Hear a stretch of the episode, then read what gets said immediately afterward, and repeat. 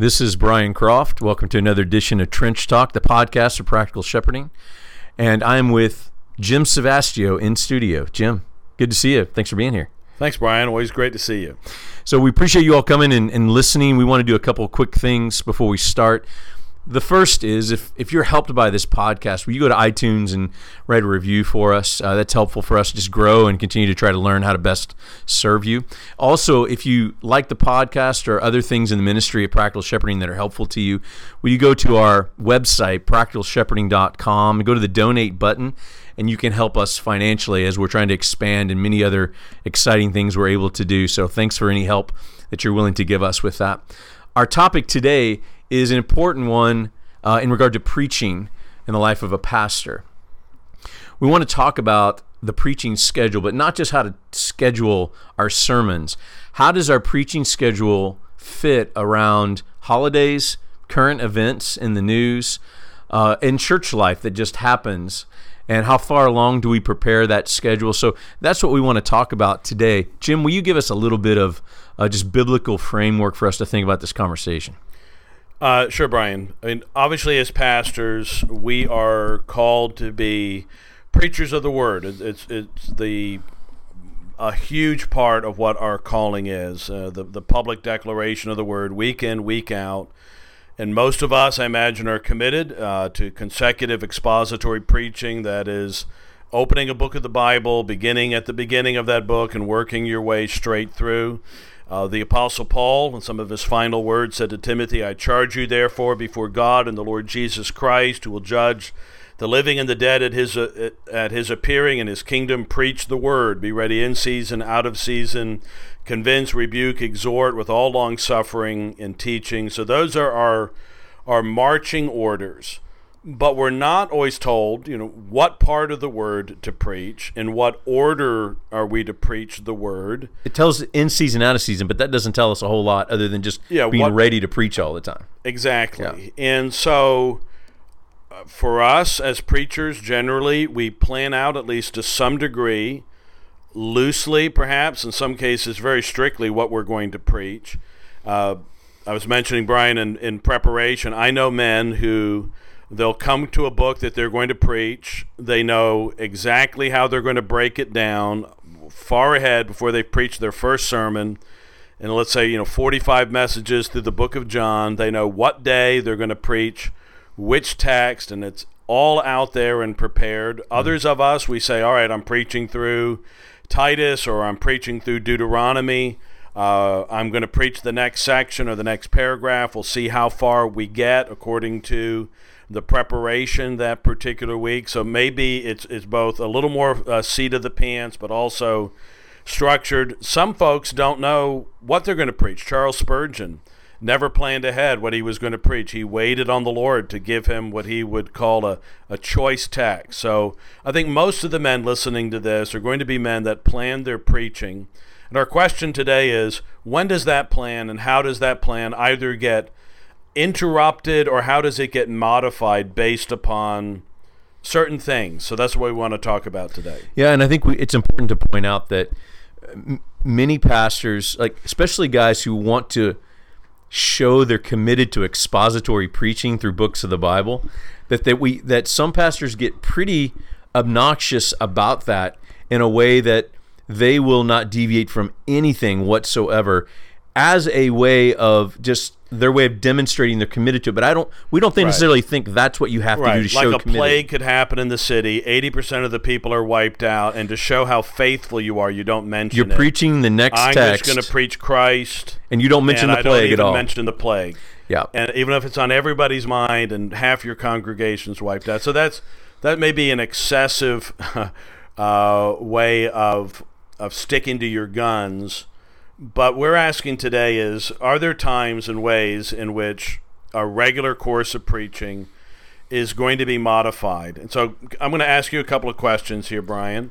Before you go uh, there, Jim, hold on a second. I want I do want to point out that what we're going to talk about is as a template. Yeah. We're not advocating for a certain what what we were mocking a moment ago is the extreme of one side to that. Right. But what we want to encourage you to see is that that we want to think pastorally about our schedule. At the same time, we do want to stay consistent with what the steady diet of the, what we want the congregation to have, finding that balance somewhere. So, Yeah. So, uh, for instance, let's talk about holidays Yep. and, and the very uh, controversial issues. So, there are some controversial issues surrounding holidays, particularly if you're in the Reformed or semi Reformed camp. Uh, I come from a background that might boast some Puritan heritage, and, and in the Puritan heritage, you would not acknowledge, certainly would not acknowledge Christmas. they wouldn't You acknowledge not- Mother's Day last week. Exactly. All right, and and and neither did I. Uh, so there, there, I might have gotten in danger with some people. Uh, so I acknowledge Mother's Day, so we can have that. That could be a separate podcast. so. Okay. Uh, yeah. Well, well, let's talk about that because I think that's part of it is giving different That's true. perspective. We're not just saying. So we're not a one size fits all. Brian and I don't do everything exactly the same way, and so That's I hope that's the profit of somebody saying. Uh, I don't agree with either of them, or it's helpful to know that brethren can disagree and still mostly like each other. it's true. All right. So, um, in regard to the, there's what's called the church calendar. Yep. And then there's also what I might call the holiday or hallmark calendar, which contains things like Mother's Day, Father's Day, Grandparents' Day, or whatever it is. Is Christmas and Thanksgiving in that schedule? Christmas, Thanksgiving. Okay. So, so yeah, some of those are like so. Christmas is part of the would be considered church calendar. Okay. Palm Sunday, you know, uh, Ascension for some people, the Lenten season as some people view it, and even some in the Reform camp are leaning that way. Yep. So, when does the holiday calendar slash church calendar for you impact your preaching?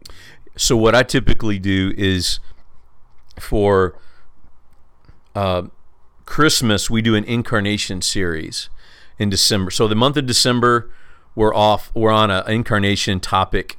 I take I typically been taking July off, so we will have a variety of different sermons in July. Other than that, the rest of the year is pretty consistently through a book of the Bible that I'm preaching. How with uh, with interruptions with Easter and Palm Sunday usually are off are on those topics, not necessarily what I'm preaching through in the book. And then obviously we have the December and then as church calendar things come up, if something significant happens, I try to have some flexibility in there because obviously there's things that happen, you know, like we're going to have an ordination service. Uh, we're going to have an ordination and a commissioning service of missionaries uh, coming up in a couple of months, and we're going to do that on a Sunday morning, and I'm going to preach a text around that. Sure, and that might be what we would call providential church happening, Right. which I want to talk about as well. Right. All right, so let me ask you, brother, uh, why so much emphasis on the on the incarnation? Why three or four Sundays in a row? So that if you think about that, over what would that be? A, a, a, a if you're at a pastor for 12 years, you would have actually then done a whole year of incarnational messages. Yeah. Um, so why that amount? And, and I'll, then maybe I'll That's talk a about what I do. That's a great question. Yeah, the part of it is part of it is around the events and the the calendar and the things that revolve around that. Honestly, the other part of it's kind of pragmatic in okay, that in what way? so the obviously it's Christmas, so the incarnation, you potentially have people coming to church that w- will come for that reason that wouldn't normally come. And so but a lot of this around this is pragmatic in a sense that there's a lot of people who travel through the month of December. Okay. Uh, we try to have pockets of time throughout the year where my other elders preach, and when we do an incarnation service a month, all four of us, all- well, three of us now, we each preach um, one of those sermons.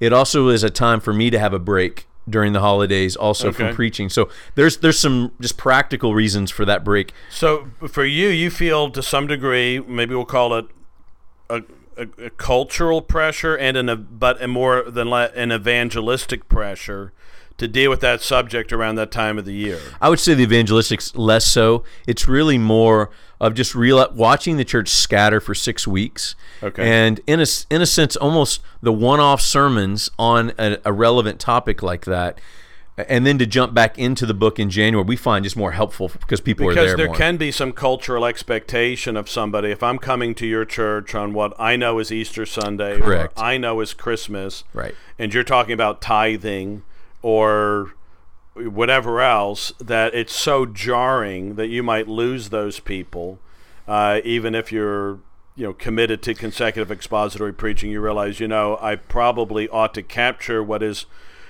really in our society both a church calendar and a cultural moment Yep. uh, that is geared around that that people may come to church or there is an expectation that we're especially going to hear about that Yeah, and I think Mother's Day that just happened is a good example. So I don't preach on a certain topic for Mother's Day, but we've we've but we're in a Southern Baptist church.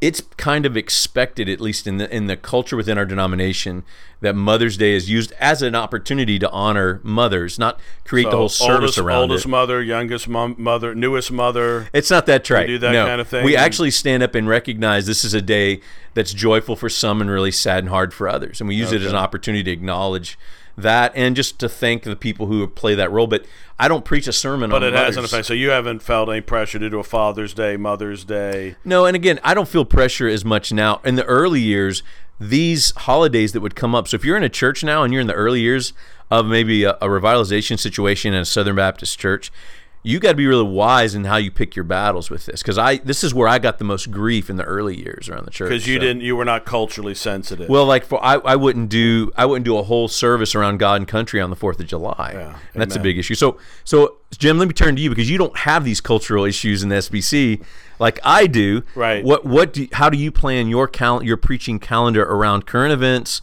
around holidays, around the church calendar? Okay so you want me to try to deal with a lot of those different things all Well, just talk about general how you plan right, so your the schedule calendar. first. Let me just tell you how I handle the calendar.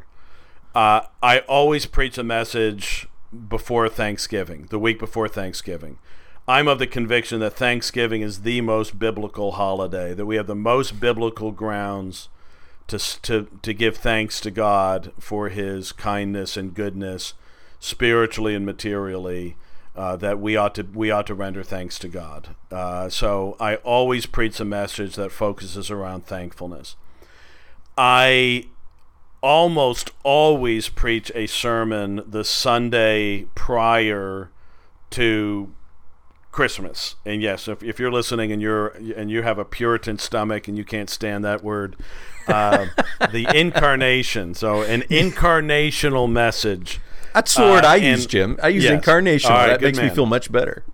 So I will, but I only do it the Sunday prior, or occasionally it it you know Christmas is on the 25th. Right.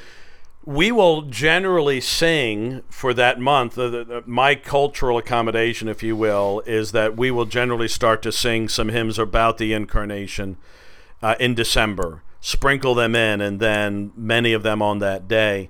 Although occasionally we'll sing them, you know, we'll sing them all year ro- round. We, we might We sing "Hark too. the uh, Herald" in July To or- make a point, you do it all August, year. Right, That's to say right. that it's not just one. That's right. All right, so Thanksgiving, Christmas, and then Resurrection Sunday. Now, of course, I, as one who believes that the Lord's Day is a 52 week or you know 52 times a year, you have the memorial of the resurrection. That's why we worship on Sunday. It is a memorial of the resurrection. True.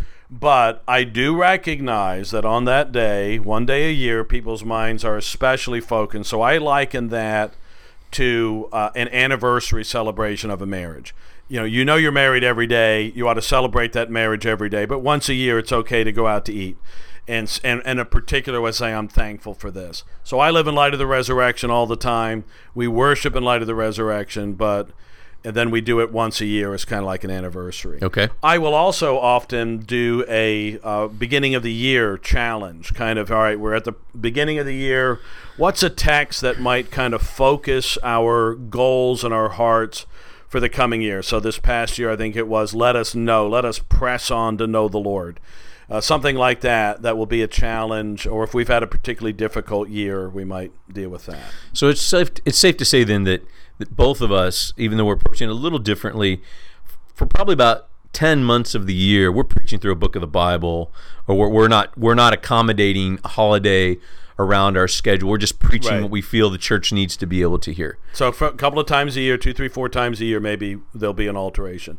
Brian, let me ask So. I alter a little bit more than you do. It sounds a little like bit, then. yeah. Okay, but a lot of times mine is around also wanting time that I'm actually scheduled out of the pulpit. Right. And so we we found that it's helpful to let me preach through a whole book so there's not holes in the sermons and, and again that's just kind of logistically but but there's a good two months scheduled where I'm in the rotation but I'm not preaching every week Okay. and that's You're that's the main reason we're, we're deviating from a Okay. book study All right, let me touch on another issue, Brian, and Okay. that is when does the news, the events of the news, Right. impinge or affect your preaching? Perhaps even changes what you were going to preach on. Hmm. Uh, so, for instance, if you'd been alive in November of 1963 when President Kennedy was assassinated, that following Sunday, yeah do you think there might have been a message from God's word that if something like that happened, the, the uh, I I know a pastor, a friend of mine, who preached a well-known message in our circles when the Space Challenger, Space Shuttle Challenger blew up, mm-hmm. and he did a message uh, on biblical lessons coming from that. Uh, are there times when what's in the news? 9/11. Did you deal with Yeah. uh, that following Sunday? Did you deal with the events? Uh, I don't know if you were preaching then. Were you preaching in 2001? not, not yet no Okay, so I did. I, I, I we we took time to to focus on that. What are some things that we as a na- the whole nation was stunned, and God's people were stunned. And you come into God's house, and, and again, is that the Sunday? Well, I was planning on preaching on, you know, an, uh, a message about tithing or a message about uh, stewardship of resources, and say, and totally ignore it, you know, or preach. I'm going to preach on the glory of Christ, and totally ignore that everybody here is reeling about something. So do, do you deal with that at all? So I, I like to think of these these events in two categories. One is is it something that is a current event in the world, and does it does it need to be addressed in, a sermon to where a sermon would change? So I have two categories to look at this. One is if it's something significant that happened, there are ways to address it. There are ways to give acknowledgement to it in the service without totally changing your sermon. So we would, you know, so uh, when some major event or uh, you know like a hurricane came through and a, just obliterated an area of the, of the country we would take time to acknowledge it uh, we we took time to even talk about people who knew who were affected. We would spend time and significant time praying for that particular situation. And I did so I didn't preach on a different sermon on it but you can't address it that way. The second level in my mind is to where something so significant I would say like a 9/11 to where you know everybody's reeling. You can't get away from it. And then there's a sensitivity to what god may want to speak into into a situation where i think that's that's where i would consider i'm open to changing my sermon. What i also found i heard about on 9-11 is guys that were preaching through books and in god's kind providence the text that they were about to preach fit perfectly with what happened. So I, I think you, I've had that happen to me before, where I would consider changing a sermon, but then I look at my text and think this this actually fits well for me to be able to speak to this, and that's another beautiful thing I think about expositional preaching through books. God seems to do that. Yeah, that's very often. I think you're right, Brian. I, I- think of the illustration or an example you find in Luke chapter 13 when Jesus addresses certain contemporary events, where he says, uh, "Do you suppose that the these Galileans were worse uh, sinners than all other Galileans because they suffered such things?" And what happened is there were present at that season some who told him about the Galileans whose blood Pilate had mingled with their sacrifices. So they're asking Jesus, "Hey, this is happening in the news." What's your perspective? Is there mm-hmm. anything? Does God have a word? I tell you, no. But unless you repent, you will all likewise perish. Are those eighteen on whom the tower in Siloam fell and were killed? This is Luke thirteen, I think I said. Do you think that they were worse sinners than all other men who dwelt in Jerusalem? So that was a big event. Tower Right. fell down. Right. Eighteen people got. Everybody knew what he was talking about Yep. and Jesus addresses it and applies it to God's people. So I do think there are times when it may not change my text, but it might change how I preach. That's that a good text. point. Yeah, that's a real good point. What What about? So I think world events um, is one thing. What about when things happen within the congregation? So, what did you do, Jim, on the Sunday after the 13 year old boy who battled cancer for those years and um, and passed away? And every the whole church reeled from that. Did you preach the same text? Did you change? Why or why not?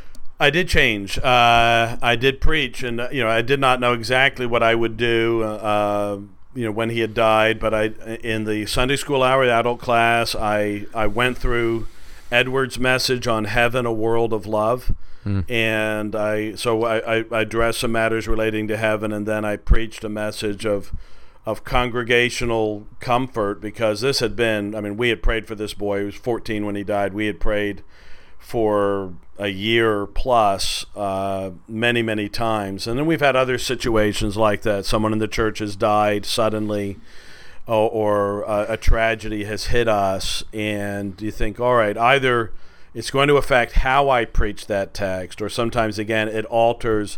I had been planning on this, Yeah. and I had to scrap it. We had the the man who founded our church um, a couple of years ago had a massive heart attack, and we were told as we were entering into Sunday school that the family was called in to say goodbye. You know, he he'd been an Yeah. elder for 20 years in the church, well loved.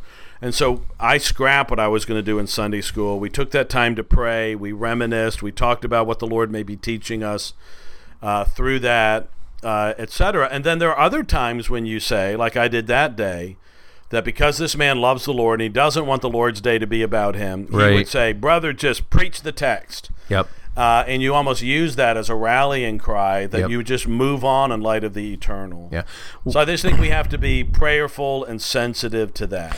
I had one situation about eight years ago where we had a beloved deacon in our church who was my age who was suddenly killed in a car crash on a Friday. Right. Left his wife and and wid- his widow and had a one year old and a five year old.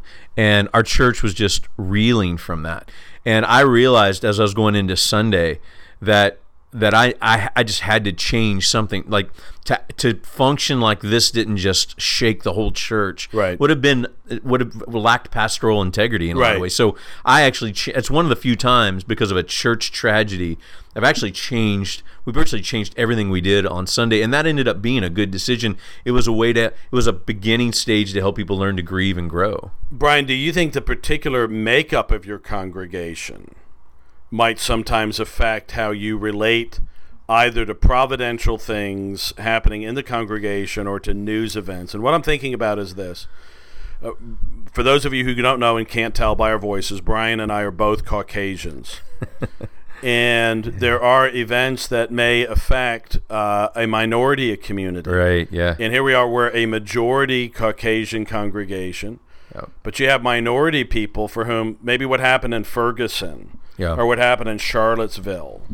And they're going to want to know does my pastor know me and care about me? And will he at least to some degree address this? Or I know other men who have said, you know what, I'm just going to make much of Christ, and that ought to be sufficient, black or white. yeah What's sensitive, or how do you try to work that out in your own That's a life? That's a great question. It could only be a separate podcast, couldn't it? I mean, the I- I have found that well, in regard to the race issue, as a white pastor, um, you know, I there was a, a great deal of racism in in the church where I pastored, where I was having to deal with some pretty hard, significant issues there. But as God began to change our church, I found that I that I still needed to put this issue in front of our church more than I was. So when like the Ferguson riots happened, you know, to our church is still predominantly white, although there's there is some some racial diversity now that's taking place in our church. I felt the need to put that forward, not because there would be a ton of uh, you know a ton of African Americans in our church that would be affected by this in a way they want to know their pastor cares about these things. It was a, but I brought it up as a way to teach our church we need to care about these kinds of things. When I'm talking about an all white church or Yeah. mostly white church, so there may be different motives in bringing it up. But And I would say that you need to bring in it an up. all-white church. You would not deal with it, and it and it would not raise a question. But yeah, and it, But I'm saying you but it- should, yeah, right, right. even if that's the even case. is okay, right. I, that you Very should good. because it's a teaching opportunity Right. to push Yeah. them to go look we should care about and this again, if you don't it may not be. You may not do a full message on the whole issue of Right. what does the Bible say about ethnicity. Right. Does it say anything at all about it? And Right. and then how does the Bible address it? And of course, that's again another topic right now because there's a lot of debate right now about how There we is. should righteously think through and apply the the Bible's truth to this issue. so Jim as we wrap up will you, will you share what what do you do with those kinds of situations when events happen like that what what do you lean toward as as a congregation that's somewhat diverse but predominantly white Yeah. how, how do you do how do you deal with those things You know, it's walking a tightrope. Yeah. I think Brian, because again, on the one hand, you want to continue to go back that that when we come to church, in a sense, it's not about us and it's not about our life and it's not about our situation. It's about the glory of God and, and the exalting the person of Jesus. It's about the unchanging truth of the Word of God, and we ought to have the confidence that if we preach through God's Word, God will eventually address every topic He wants to address That's on right. His timetable. That's on the right. other hand, you pastor real people with real hearts and real emotions, and you can't be totally insensitive to that. And so, as I say, it may not have, may not change my text, but it may change how I apply or how I illustrate or how I emphasize a certain part of that text. And the changing face of that congregation, if I were preaching in a congregation where 30 people had cancer, I'd preach on, you know, I would emphasize Philippians 1 uh, out Absolutely. the part than I would if I were preaching to a congregation of millennials all in the, you know, prime of health. That's why being a pastor and knowing your people is so important with your preaching. That's so, what we get to over and over again. so brother. Jim has has summarized well what we're talking about here, and that's as you're trying to think through this as a pastor, be flexible with the calendar, be flexible with things that are going to happen to show you're pastorally sensitive to things happening that you need to address that you didn't know were going to be happening in the world and in your church. And at the same time, I know Jim and I want to emphasize to everybody listening to this that the word of God is what builds the church. Right. It was, it's what brings life to the church, and it is a slippery slope to let every single thing change what you think you should do, and that that easily becomes every Sunday's a topical sermon about relevant issues. Right. And God's word addresses them all, and we still want to encourage you to trudge through a book faithfully, exposit the text, but be flexible. So, Jim, will you uh, will you pray for the Yes. pastors listening to this that in their situation, in their congregation, that's different than ours, that they Right. would um, have wisdom to know how to proceed. Yeah, we'll do. Our Father in heaven, thank you for a sufficient Bible uh, to lead us and guide us. Thank you, Father, for the examples we have of simply pressing on steadfastly and at other times uh, taking the opportunity to address the contemporary and apply eternal truths there. Uh, help us, Father, to shepherd the flock that is among us and exercising that oversight peculiar uh, to the congregations that are entrusted to us. Father, we pray at the end of the day, knowing that we will not stand before men and their opinions, but before uh, our changeless God uh, to be faithful to you and to the task you've called us to. We pray in Jesus' name. Amen. Amen.